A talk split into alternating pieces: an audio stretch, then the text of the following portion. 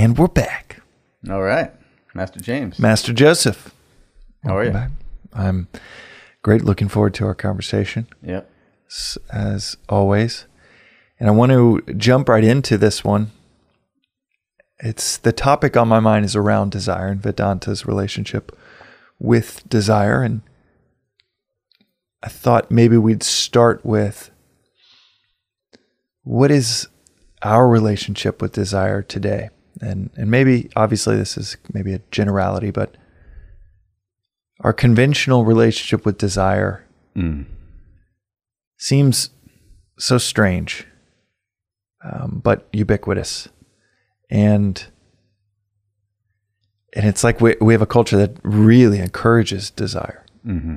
Even our religion, Mm-hmm. it's like you know, pray for what you want. Mm. It's in many t- ways, it's not follow God. It's tell God, you know, follow me. I will you help me Mm-hmm. with this. So, could you tell us a little bit about Vedanta's relationship with desire and then our conventional relationship with it? Yeah. So first of all, desire is a strong flow of thoughts between oneself and any object or being, gross or subtle. It could be a desire for respect. It doesn't. It's not necessarily desire for you know a piece of cake. Uh, could be desire for being understood, being right, or whatever the case may be. But anytime there's a thought flow in the direction of, let's call it objects and beings, you know, subtle or gross, uh, that's a desire. So, uh, all desire springs from a sense of lack, from a sense of void a sense of incompleteness. There's an incompleteness, there's a void, there's a there's a hole to fill. Out of which the mind sends thoughts into the external world to try to fill that void. which never works. Never works permanently. It may work temporarily.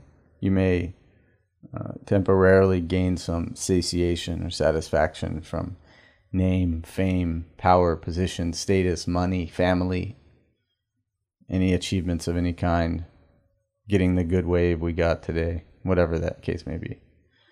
Um, but that all desire is rooted in a sense of incompleteness, a sense of uh, lack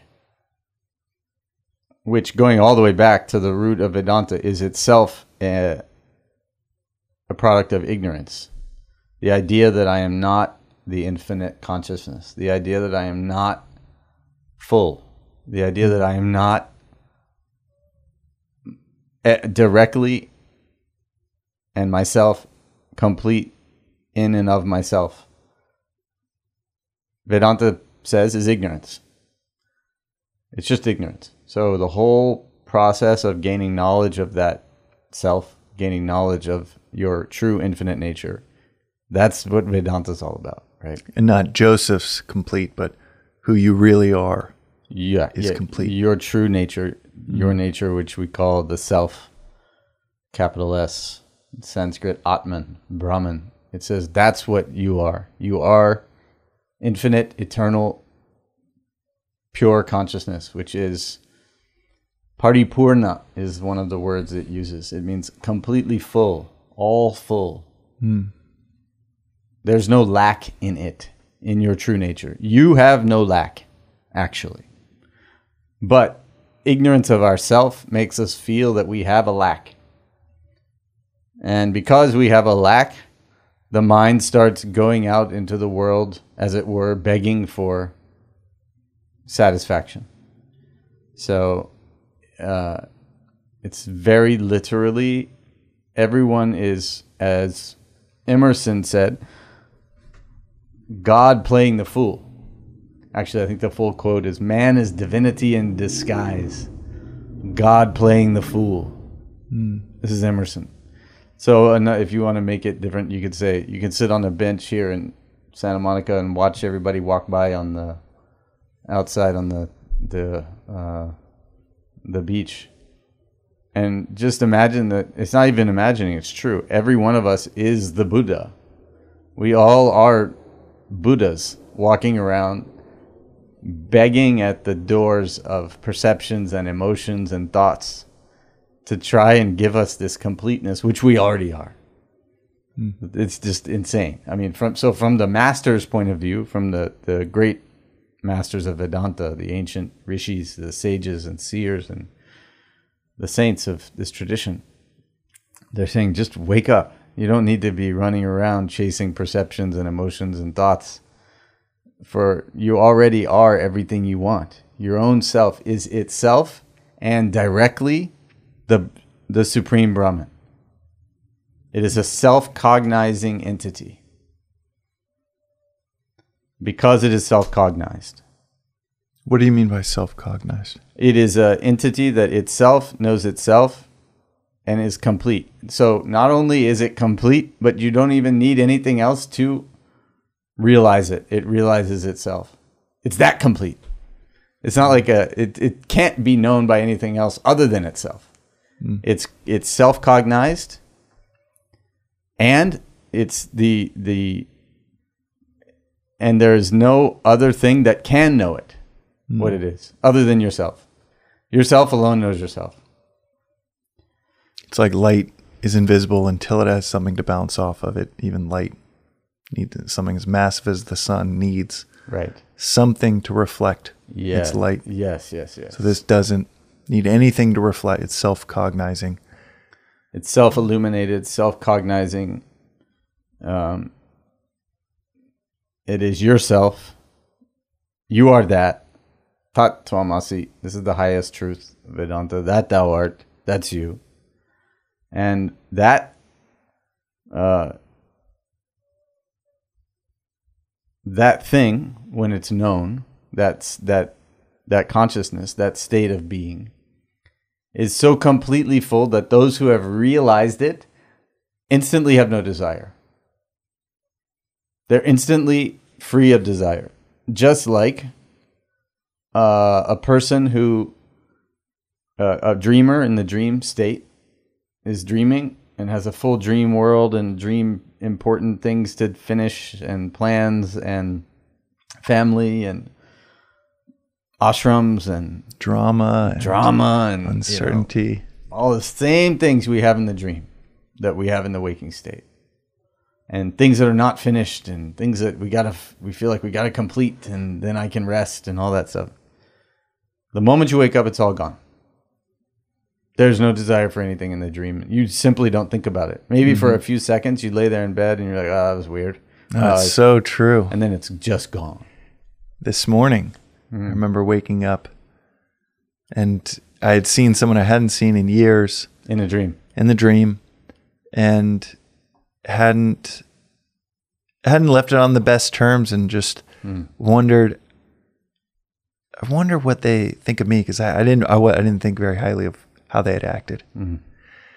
And there was still some desire of like I wonder mm-hmm. what type of dynamic will exist with this mm-hmm. with this person and myself. And and there was yeah desire and a real in, real genuine interest in how's this going to go and then woke Gone. up yeah.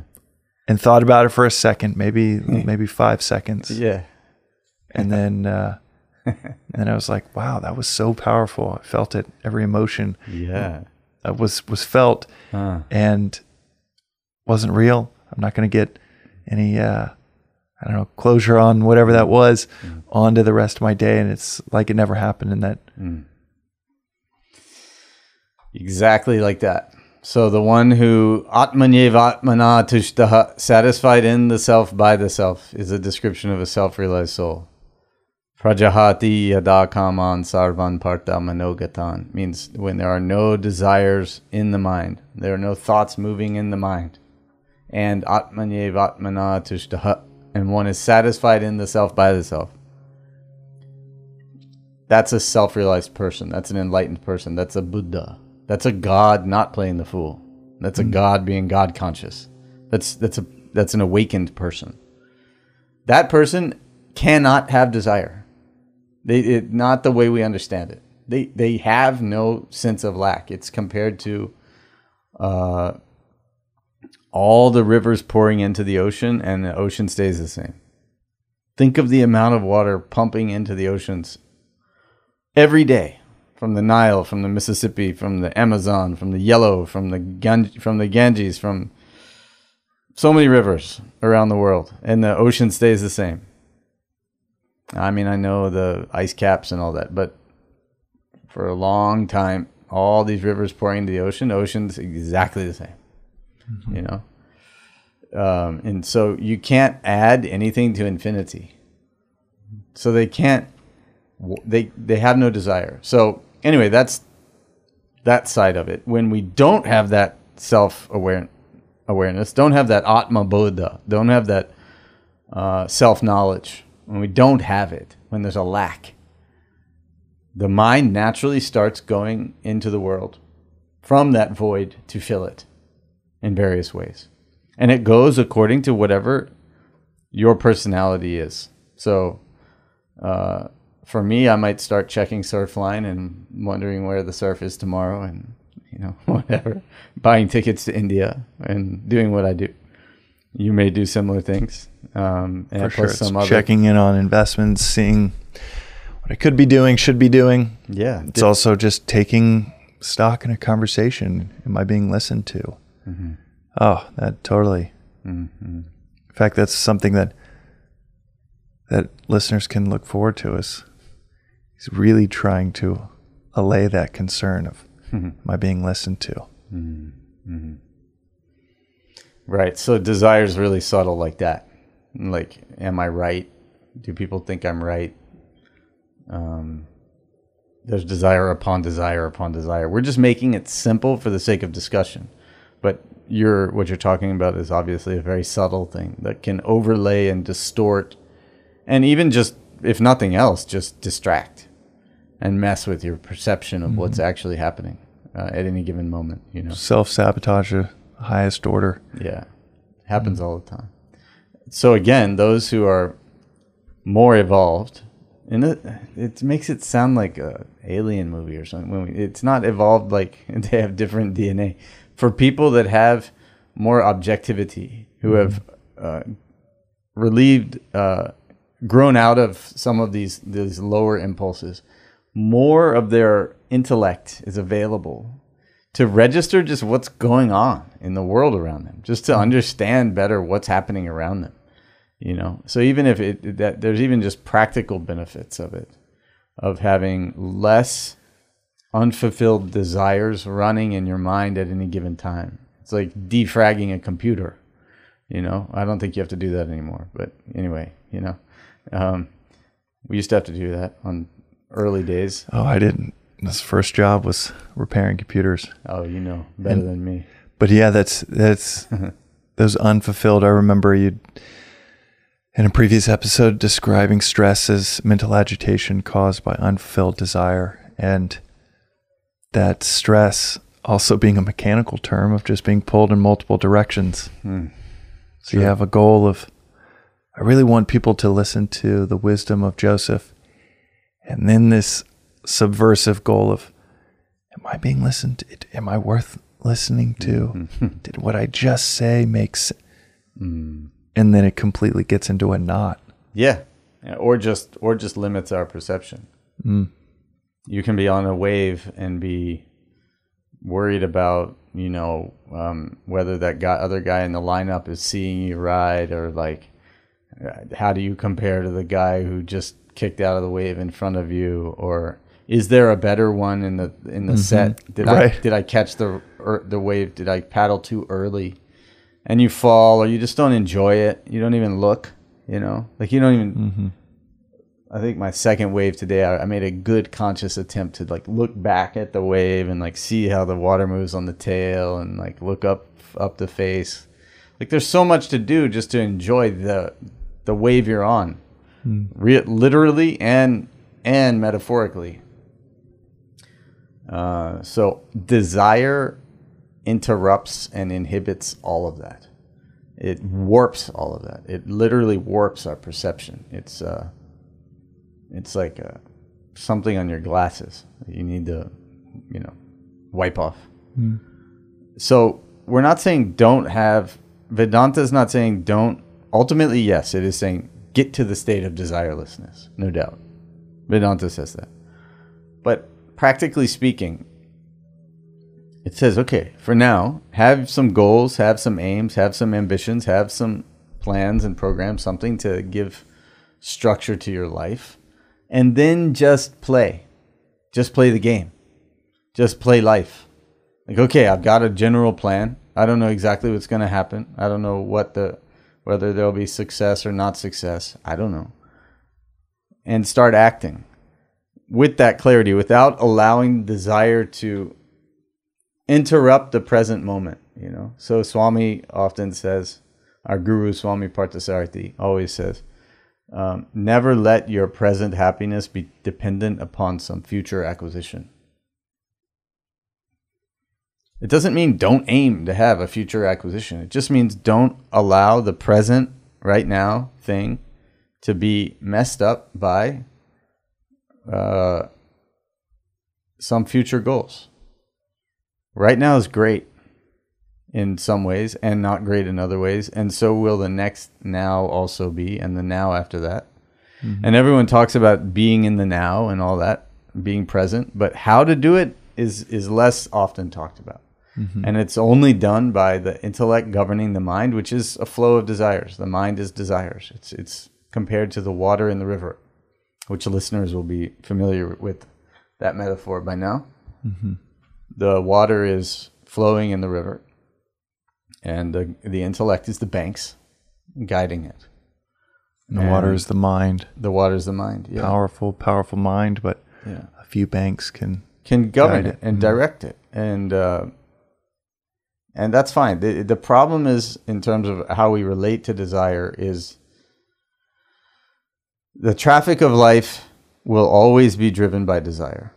Any action of any kind good bad or indifferent is driven by a desire. Desire precedes all action period. Any action you see you understand there's a desire in that mind. That you, you can't see the mind, but you can see the action. Uh, that's the, there's a desire, so there will always be a desire, no doubt, uh, driving the action. But it doesn't have to destroy our, our state of being or our ability to perform or our ability to even enjoy the life that we want to live. Hmm. So, and then, you know, if desire is allowed to go amok, if it's allowed completely free reign, then we get into real trouble and can get into real trouble of various types of ways that the, the desire modifies. Desire modifies into anger, perhaps, when it's interrupted, or jealousy when somebody else gets what we want. Someone else gets that wave. That wave we saw today, and those two guys, three guys got on that wave. And I just said, "Oh my God, that wave is look it looks so mm. good." It was a great wave, you know. And there's no chance that all three were gonna fall, so I just had to give up and let them ride it. And jokingly to myself, and you heard me say, I mm-hmm. said, "This is an opportunity to be happy for other people." Mm-hmm. I must admit, I was I was putting in effort because I was like, mm. "Damn it, you know, I want that. Mm-hmm. that wave looks so good," you know. Um, jealousy, matsarya. It's the second chapter of the Gita. He talks about the ladder of fall and the the way that desire, if allowed to run without governance, can go through these various modifications. Anger, greed, jealousy, um, can lead to delusion, can lead to lack of memory, meaning you don't even remember. You're like, I don't know who I was. I don't know why I was doing that. And can all the way take you to self destruction. Buddhinashat pranasyati. when the buddhi is gone, everything. In other words, when the mind completely wins, the desire completely takes over, you could destroy yourself. Literally, you are destroyed when the buddhi is completely, um, The intellect, yeah. the intellect is completely overwhelmed by the by the desires in the mind. So most of us don't get into that level of it. Most of the time, I'm sure most we've all had our moments where we're like, "Whoa, man, I got away with that. Um, good thing I'm still alive." But um, uh, it doesn't have to get that far if we are able to govern and guide desire instead of uh, being victimized by it. Nearly every Shakespearean tragedy, as we've chatted about before, it's one decision. Yeah, And then there's that, that ladder of fall, that doom loop, yeah, to where it descends into everyone's dead at the end. The I would love to ask you to to recast it. It sounds like you're saying desire is a strong thought flow, yes, and that which is uh, such a great, subtle but powerful way of describing it as it's not it's not an object to behold. It's not uh, it's not something to even just get rid of completely because it actually could be used powerfully for your own evolution um, until you can, like you said, uh, ultimately, yes, to get rid of it. But it is just strong thought flow. So desire of the higher a higher ideal can be extremely powerful. Desire of uh, lower, it's going to be extremely powerful as well. But a strong thought flow, which is also so connected to what you're saying of it distorts and warps what you can perceive. It you know if it was 8 degrees in this room right now could everything else could be the same and the desire for it to be 72 would warp uh, my conversation with you. Yeah, definitely mine. and then this ladder of fall would love to uh, touch on that. And then also i could hear i could hear a listener ask just in my head uh, ask okay so what about a, self-realized soul there's still there's still action there Right.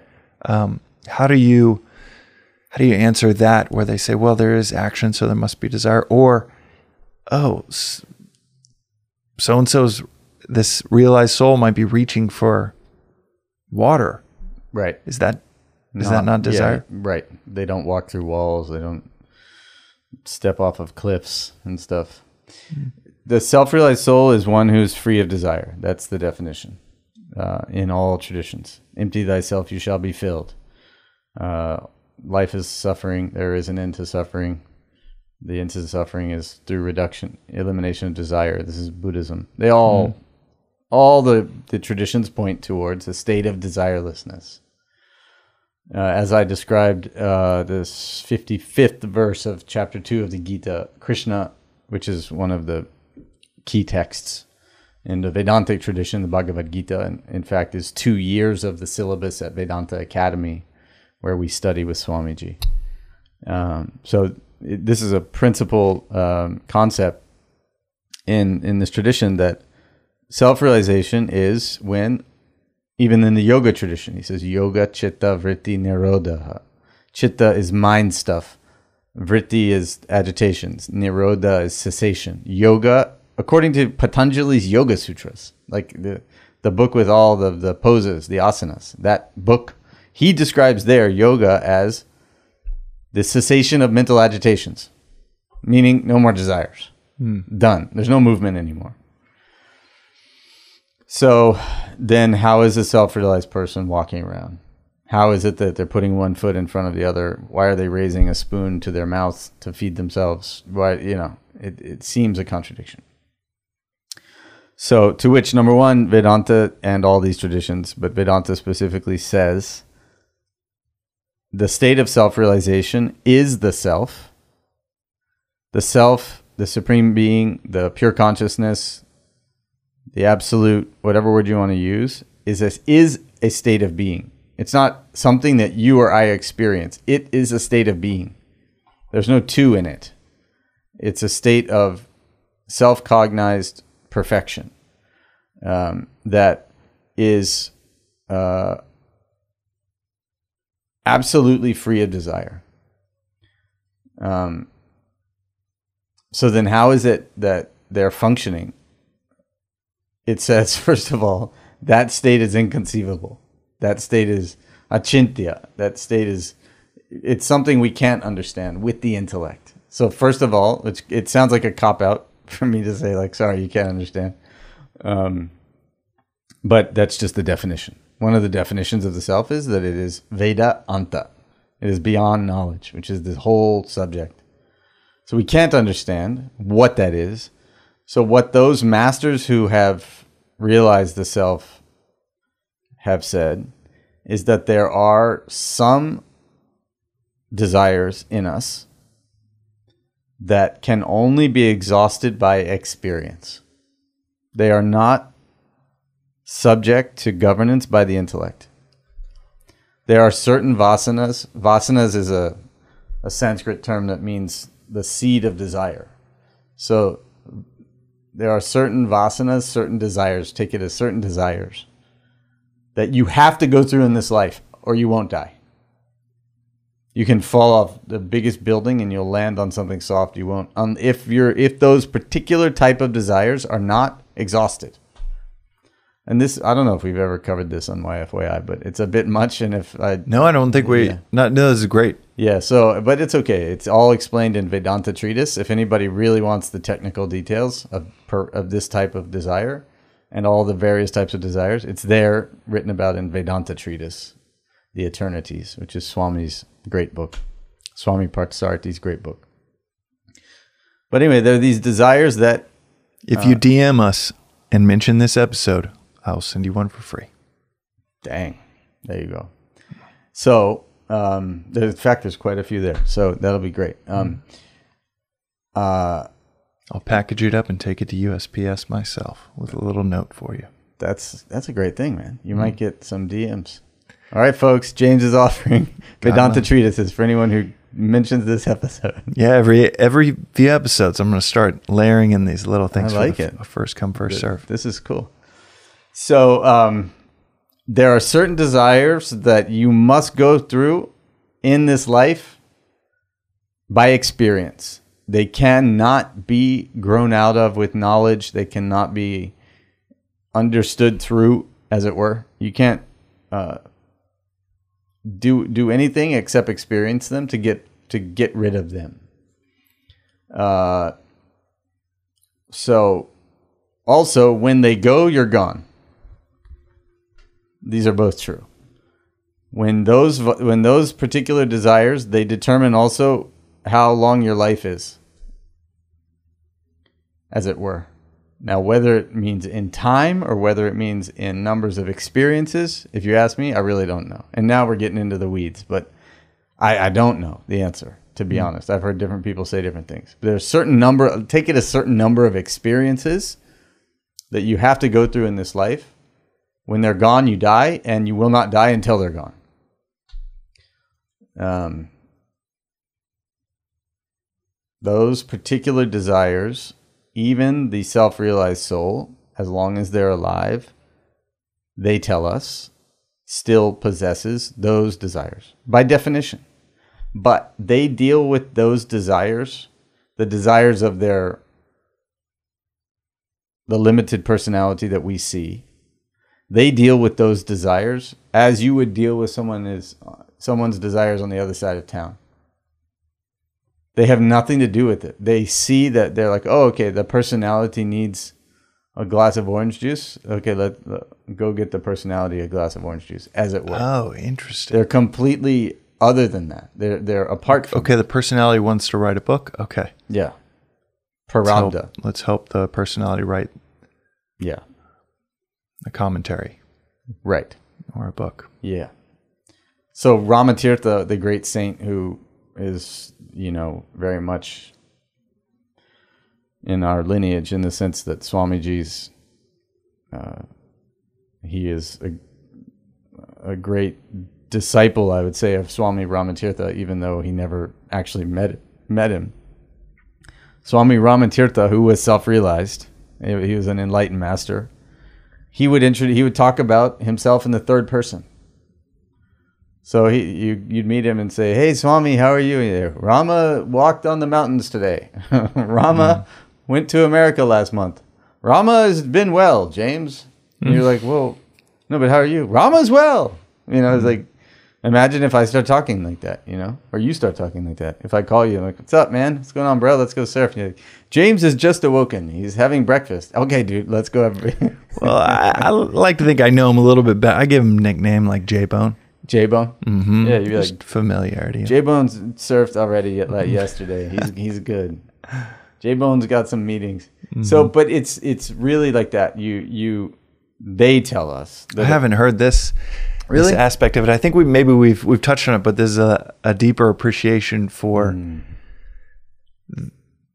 this other identification.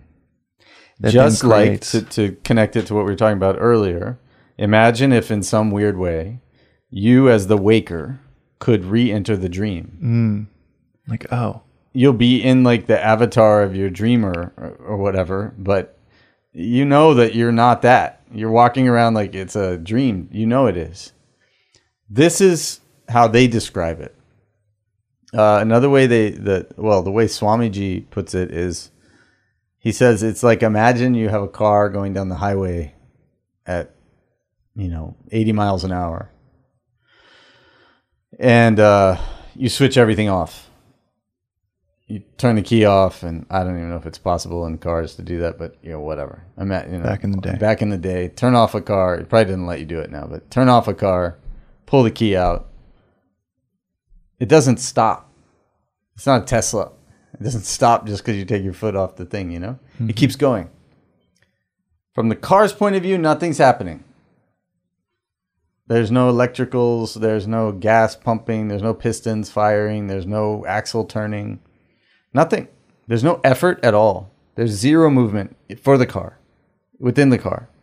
The car itself, the, the core is absolutely still, absolutely motionless. Nothing there from its point of view. But you see it going down the road.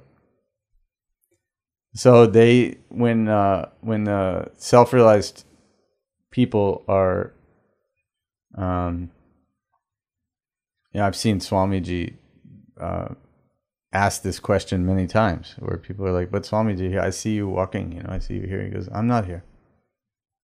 Openly. Lord Buddha, uh, when stopped on the road, you know, that was probably a pretty charismatic guy. you know, imagine Lord Buddha walking down the road in some kingdom of ancient India. This happened. He walked around for decades preaching, turning the wheel of the Dharma he would say. Traveling, triangulating the various points, the diamond of India. Anyway, this whole inspiring thing. But uh, they would say, Who are you? I, people would ask him straight up, like, Who are you? Like, what? yeah, you have like two thousand people following Yeah, him. like, what are you? Who are you? Yeah, You know, and it's not like they he didn't have like a web page or something. You know, no one knew. He would either he would never say I am Lord Buddha. Mm-hmm. That's not what he would say. He would say either I am awake. That's one way he would answer. Or he would say I am Tathagata. Tathagata means thus gone. Hmm. In short, I'm not here. I'm not. Hmm. I'm not this. I'm not what you see. You see something, that's not what I am. So, uh, this is what they mean when they say it's inconceivable. Because we see a person that seems to be functioning. I've been in Costco with Swamiji, checking out, buying, checking out at the checkout counter. I've been in airports with him. I've watched him go through security. You know what I mean? Like, I apparently normally functioning, you know, slightly better dressed than everybody else, slightly nicer, more dapper look than everybody else in his party and than any of us. You know what I mean? Like fully, fully functioning, highly successfully. And yet, if you really press the self-realized master, they're they're saying nothing's happening. For me, I am not here. So yeah, and that's one that um, Would he also say objectively, none of this is happening? Yes, he he'll say that in certain contexts also. He'll say, yeah, none of this ever happened. Never started. No, but Yeah. Swamiji, what about the world? It never happened. What about the dream world? That's what he'll keep saying. Right. What about the dream world? You can say all that in the dream to the dream Right. guru. Same stuff. Hey, but this table is real. In the Oh, dream. dude, I remember the guy's jacket last night Yeah. Yeah. or this morning. I remember, like, oh, he looks fit. Mm. Like I remember that degree of not, not I, it wasn't a conscious like, oh, he looks, but just like, oh, person's name. Mm. I'll say it. Owen looks good. Mm. Okay, how's this interaction going to go? Mm-hmm. Like down to the I could remember the just the look of the material of his uh, like sweatshirt underneath the jacket. Amazing, huh? It's a nice sweatshirt, Yeah. and yet, yeah, it And never happened. An entire projection of your mind for like maybe 10 seconds just before you woke up. mm-hmm. That whole world. Like nothing.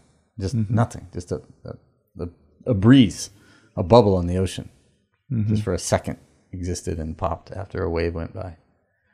This is what he'll say the whole universe is. and there and I was so into that dynamic. It was really the the visceral memory of it. It wasn't such an interesting dynamic. It was just, whoa, that felt so real. Mm-hmm. And this was happening mm-hmm. ostensibly. Mm-hmm. This universe was happening at the same time. I was completely oblivious to. No, it wasn't. yeah, No, it wasn't. That's the that's the right. thing. That's the Vedantic viewpoint, Yeah, isn't it, it? only is happening because you're here now. Mm. The dream world exists. When the dream world exists, there's no other world. When Mm. the deep sleep, you're in the deep sleep. There's no other world. There's no worlds at all. There's just nothing. Mm. And you say, no, no, but I'm here now, and I know that I slept in that bed. Yeah, the waker knows that, Mm. but you have no way of knowing that that um, didn't start the moment your eyes opened. You have no idea that this is not the first time you and I met. You have no mm-hmm. idea. You could have Mm-hmm. Right. come with programming of our surf session this morning if you took a nap this afternoon. Dude, for sure. I mean, there's, that dream was probably 10 seconds, and yet there was no question, doubt, confusion of where I was coming to see this mm-hmm. guy, Owen, mm-hmm. where I'd come from. It all made perfect sense. There was there was no event before it, and yet it made perfect sense that I was seeing him in the start. Yeah, no, there was. See, you say there was no event before it. That's that's the rub, and you think you remember how solid it was. You have no idea. Hmm. He- Swami says all the time. He says if you if you actually like you're talking now about how real it was. He says if you really knew how real it was, you would be an instant self-realized person Oh, wow. Because you would you would know how unreal this waking state is right now that we're so bought into that you've got things to do later i've got things to do later i have a talk in the morning i have to get ready for you have this you have that. And y we're bought into our, our lives as wakers like fully. We're locked in mentally you know? He, he so you, th- what you just said kind of betrayed that that you were like no no uh, I, I know nothing happened before. No your dreamer, not James, whoever he was, or she, could be anything.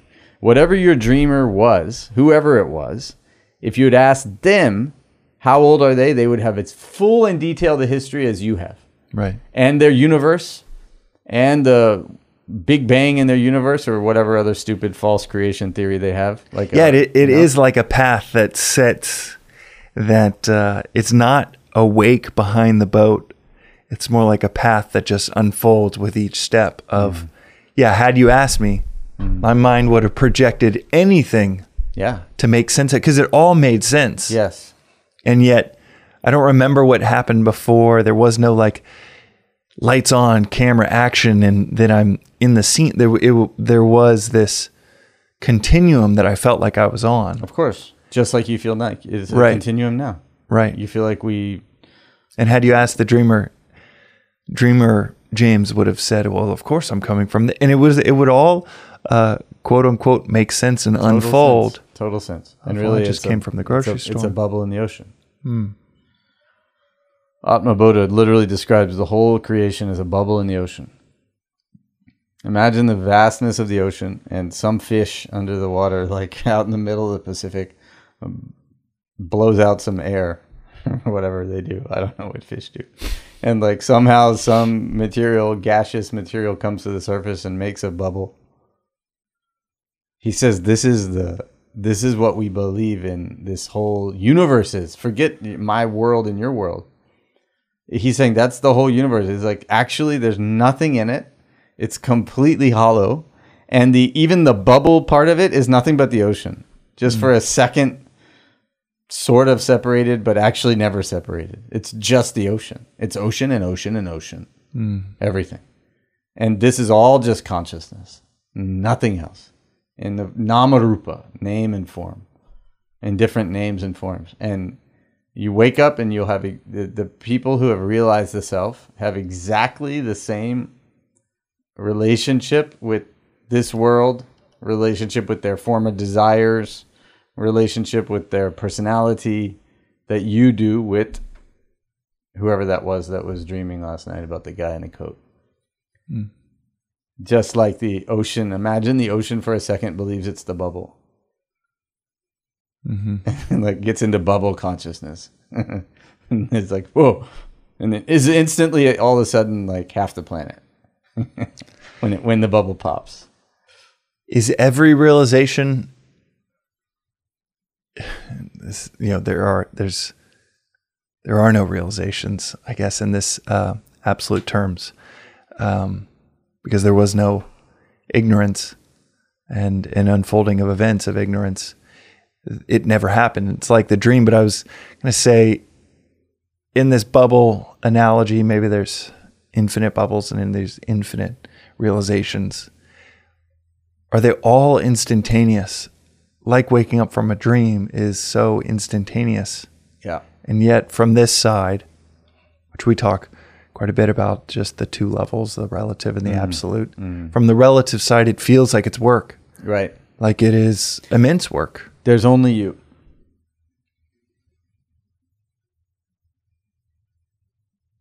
There's only you. This I've heard Swami look at people and say many times.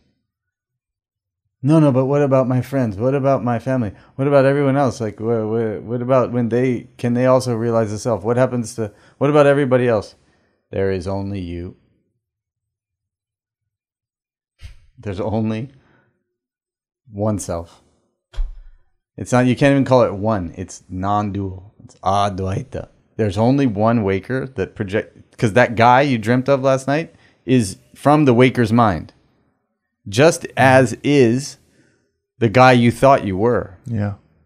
Those come together. The dream world and the dreamer arise simultaneously hmm. out of the waker's mind. The truth is that whole experience, everything in that world, that continuum that you talked about, all of that is only the waker's mind. All of it, every piece of it, every piece of furniture in it, every star in the dream world, every piece of carpet, every every bird in the dream. But that sweatshirt material had to have been real. Yeah, man. It was so nice. I It's believe a it. real soft, maybe cashmere That's what we say. brown. That wave today was real, man. Mm. it's just you. There's no so there can't there's no multiple realization. There's no there's no like one guy popping up his head above the cloud over there and another guy popping up his head above the cloud over there. Maybe what's up, man? No. The self singular realizes the self singular. James doesn't realize the self. Joseph doesn't realize the self. James and the James's world came together. Right. The dreamer didn't wake up. Right. Joseph and Joseph's world, they all these things vamus. They fold back in in the in self realization is what Swami says. That's the phrase he uses. They fold back. The waker and the waking world fold back to reveal the supreme consciousness. I can hear him saying in my in my head as I talk mm-hmm. about it. It's great. You know? That all that's left is that one inconceivable far too simple to ever be understood, singular, non dual, infinite perfect, absolute consciousness. So yeah, two guys, two self-realized people meeting is like space meeting space. I don't know somewhere I read that. Hmm. That's a great idea. Nothing and nothing. Space meeting space. There's only one space. We think there's so many spaces. This room space, that room space, my house space, your house space, the neighbor's house space, the other neighbor's Outer house space, Australian airspace. Yeah, inner space, outer space, space. There's only one big space in reality. That's it.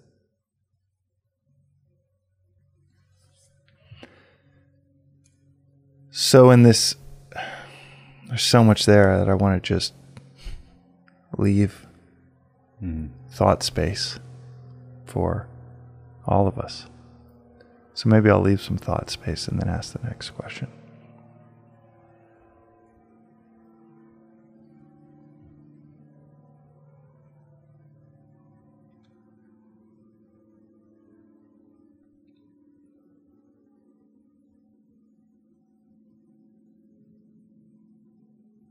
So there's only you, the capital Y, not the James you, not you, the listener.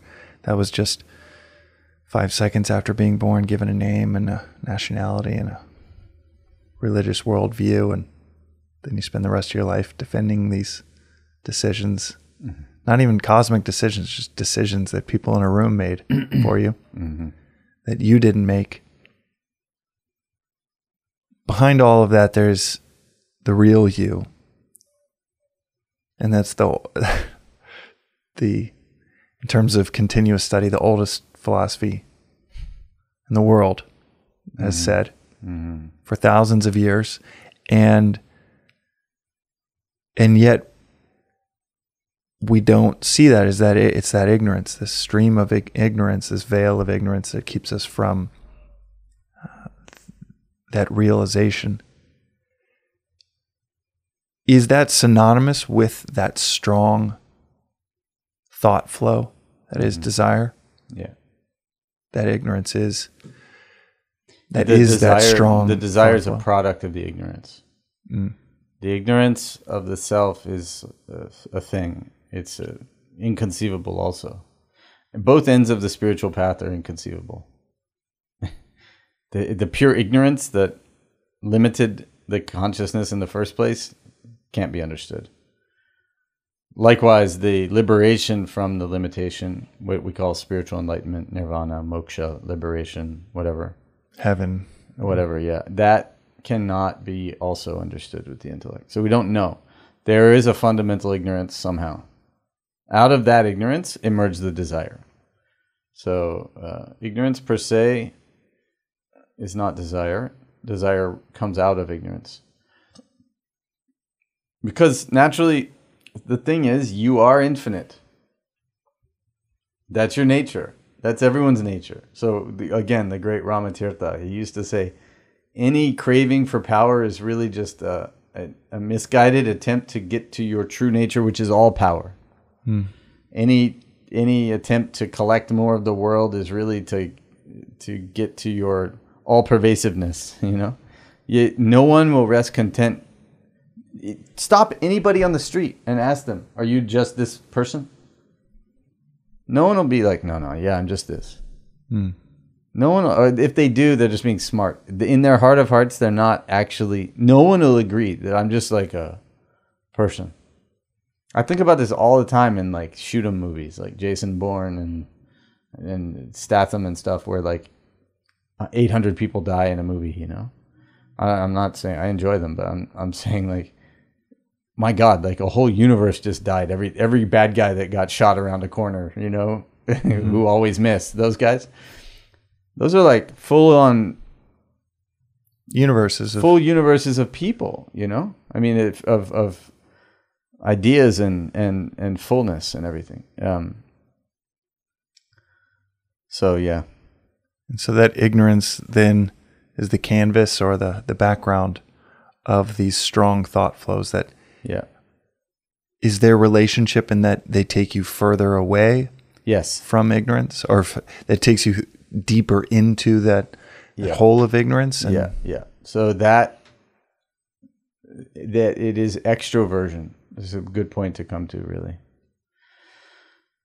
The way to find the self is to go within. Seek the kingdom of heaven within yourself. The kingdom of heaven is within you, all that. Uh, that is where you go to directly attain union with your infinite nature is within you. This is what all traditions have said. There's no, it can't be perceived externally, it can't be felt externally, it can't be heard externally, it can't be seen. It's not like something you, some mountain that you get a glimpse of and you attain liberation. It's not like that. These things may be inspiring, but all of them say that it is to be experienced within yourself as yourself. It is a self cognizing entity, cognized by itself. And your uh, individual soul is itself and directly that totality. And that is where you got to look to find it.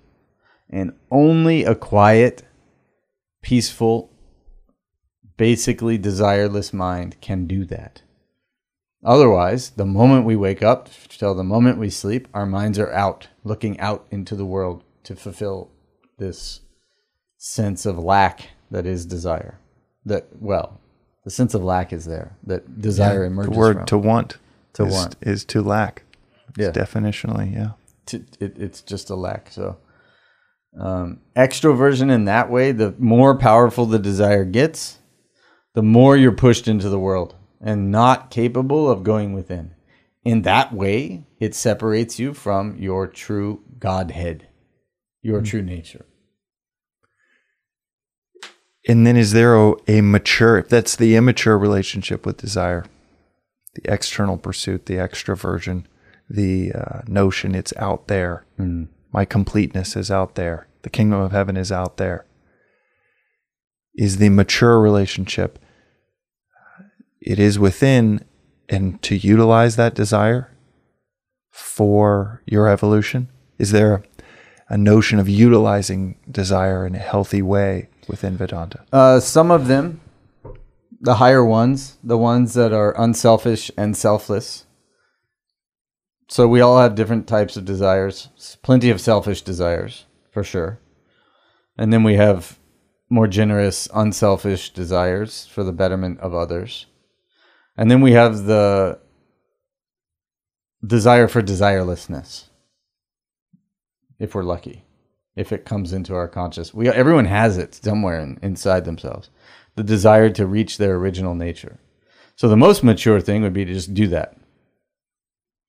If you have the desire for desirelessness, stop everything else and do that. That's the straight direct path to the truth. And that's what you really want. Hmm. No, no, but what about this? What about that? All is taken care of. There's only you. Everything is taken care of every last I is dotted, T is crossed, not is done. Everything is done when a person realizes the self. No, but I have responsibilities. I have duties. I have this. I have that. We all. So only the rare few can just say, okay, I'm just going to sit in pure contemplation of the reality and get to it. I mean, that if you're asking, like, that's the most mature relationship to, to desire is to stop feeding them completely and only entertain the desire for reality. Hmm. That's the most mature, spiritually speaking. Extremely rare, not recommended, but I should, probably shouldn't even mention it. Not recommended. No, I mean it's just not possible. It's like it's like saying Fly. uh, fly or, or telling a, a 16 year old uh, who's or 26 year old who's never played tennis like if you try hard you can be Novak Djokovic next hmm. year. No, you can't. You cannot. You and I can never go rip up the waves in Malibu the way someone is who grew up when they're four years old on that spot. You know, it's not mm-hmm. it's not happening. There's you got to be realistic. So, for most of us, we've got to identify the noble higher uh, desires that we have, if we have any, and pursue those. and surrender to those and guide those with the intellect to the idea, no doubt, of eventually getting rid of all desires. That's the highest goal, self realization. If we can't relate to that, if we don't know, if no, if a person doesn't know what we're talking about the last hour, then it, we can focus on some cause, something beyond ourselves, our community, our nation, our state, or something that uh, like our friend today who we met, who is running a nonprofit. He doesn't have to do it. He's helping veterans. Look at that. Like, why is he doing that? He's, he, I don't know. We didn't ask him, but uh, it could be that he sick of his own personal selfish desires. Who knows? In his heart of hearts, or it could just be that he got inspired. But by serving that cause that he's serving, taking care of veterans in various ways, really great thing he was telling us about he will displace his lower selfish desires because he's not feeding them. He's not giving them any attention, which will allow him to grow spiritually, allow him to be less extroverted either immediately or at some point in the future. Um, if we can't conceive of, if we're like, no, no, I think life is just about my own satisfaction, my own pleasure, and, you know, but something is bugging you in your conscience that maybe there's these guys what they're talking about there's something there. Then we would say study more. Just continue doing whatever you're doing. Enjoying yourself feeding your desires. Go ahead but start reading some of these higher values and reflecting upon it. Slowly you'll realize that it is uh, there's something to it. And feed that self-analysis yeah. versus yeah, self analysis. whatever could numb that self-analysis Yeah, like follow that little that little conscience, that little bird that's saying, "Yeah, I don't know. I'm acting like my life is great, just chasing name, fame, family position, money, status, but there's actually something more." So, you know what I mean? So it may take a while to even like get a conscious beat on a higher desire. If a person's completely inve- uh, lost in desire, I don't think they'll be listening to this.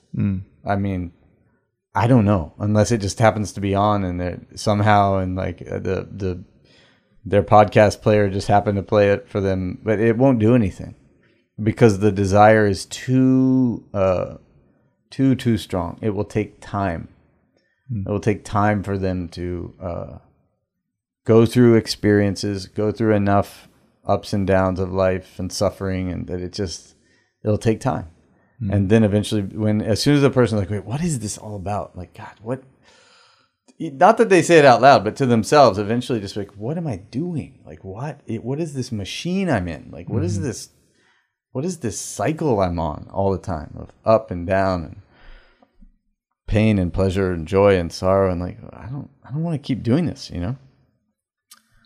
Then a person kind of becomes more ripe. So uh, anywhere in there that uh, we can start identifying with and pursuing the higher thoughts and desires and inclinations that we have. We should, uh, because the lower falls off, and it, it it's initially daunting because we all have naturally many more lower tendencies than we do higher. We ju- we're just made that way. That's why every epic is like um, the rebel forces had like 10 ships and they're all beaters and like you know they're all they had no uniforms every but had their own rags to wear you know but the empire had like you know triangular mega ships and like death stars and they all had really cool uniforms that matched you know and legions and legions. They represent all the negative desires. The the the the, the, the higher desires, the nobler ones are always, at least at the beginning of the epics, weaker, smaller, underdogs. So we got to encourage them. Pandavas. Pandavas and Kauravas, uh, hobbits and orcs. You know, like it goes on. There's only so many stories ever. You know.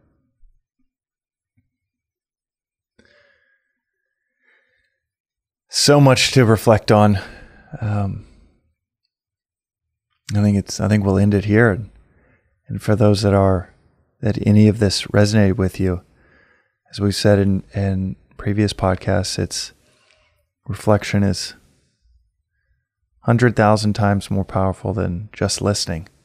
So just hearing this, if it resonated with you, reflect on it, write it down think about any of it. It could have been just one line in the first five minutes, but uh, there's so much in here that I'm going to reflect on. Thank you, Joseph. Yeah, man. And we should mention the, you know, for those who are interested, as we mentioned, the book Vedanta Treatise mm-hmm. is a great intro, is the magnum opus that co- contains all of this knowledge, especially some of this subtler stuff we're talking about. It's much better explained in Vedanta Treatise than was done here. So no, there's phenomenal on ramp to that. Yeah, but yeah, I think you yeah. you gave all of us so much to think about.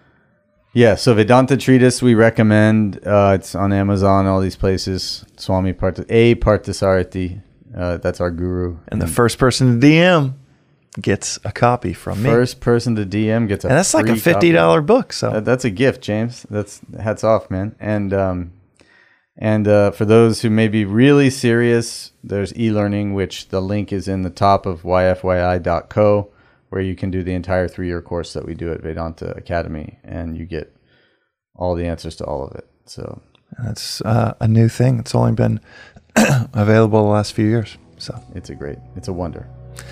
Thank you, Joji. All right, brother.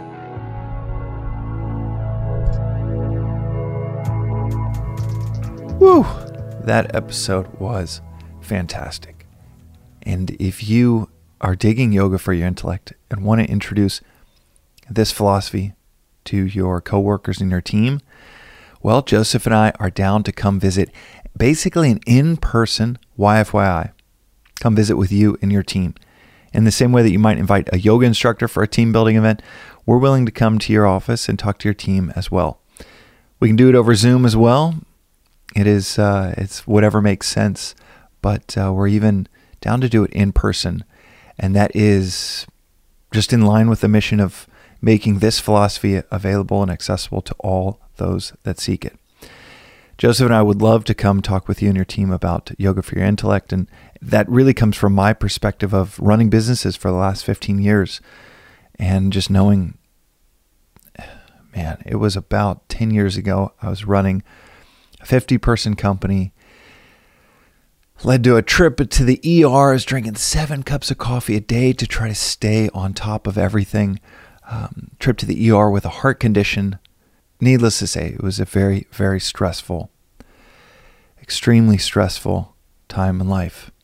And that business ultimately failed. And 10 years later, I sit here and, and get to have these conversations with with Joseph while running two companies and and a venture fund. Each day just feels like it's a hot knife through butter. I have not had a single day of stress in the last six, seven years of building multiple companies and, and multiple venture funds. It's truly remarkable, and I know that it's not me or the businesses that are different than 10 years ago, but it's my approach to each day. And quite literally, to the start to the day, because every day starts with this philosophy for me. And we want to share it with your team. For me, it feels like an obligation of sorts, and a loud siren saying that teams and companies around the globe need to hear this. So if you're interested, email us at, this is the key thing, email us at yoga for your intellect at gmail.com. That's yoga for your intellect at gmail.com. Use the email address in the show notes, and we would love to come chat with you and your team.